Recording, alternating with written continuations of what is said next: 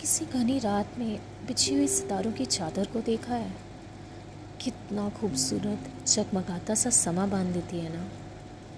बस लगता है कि कुछ पल के लिए सब थम जाए और बस उस नज़ारे को जी भर के नज़र बंद कर ले।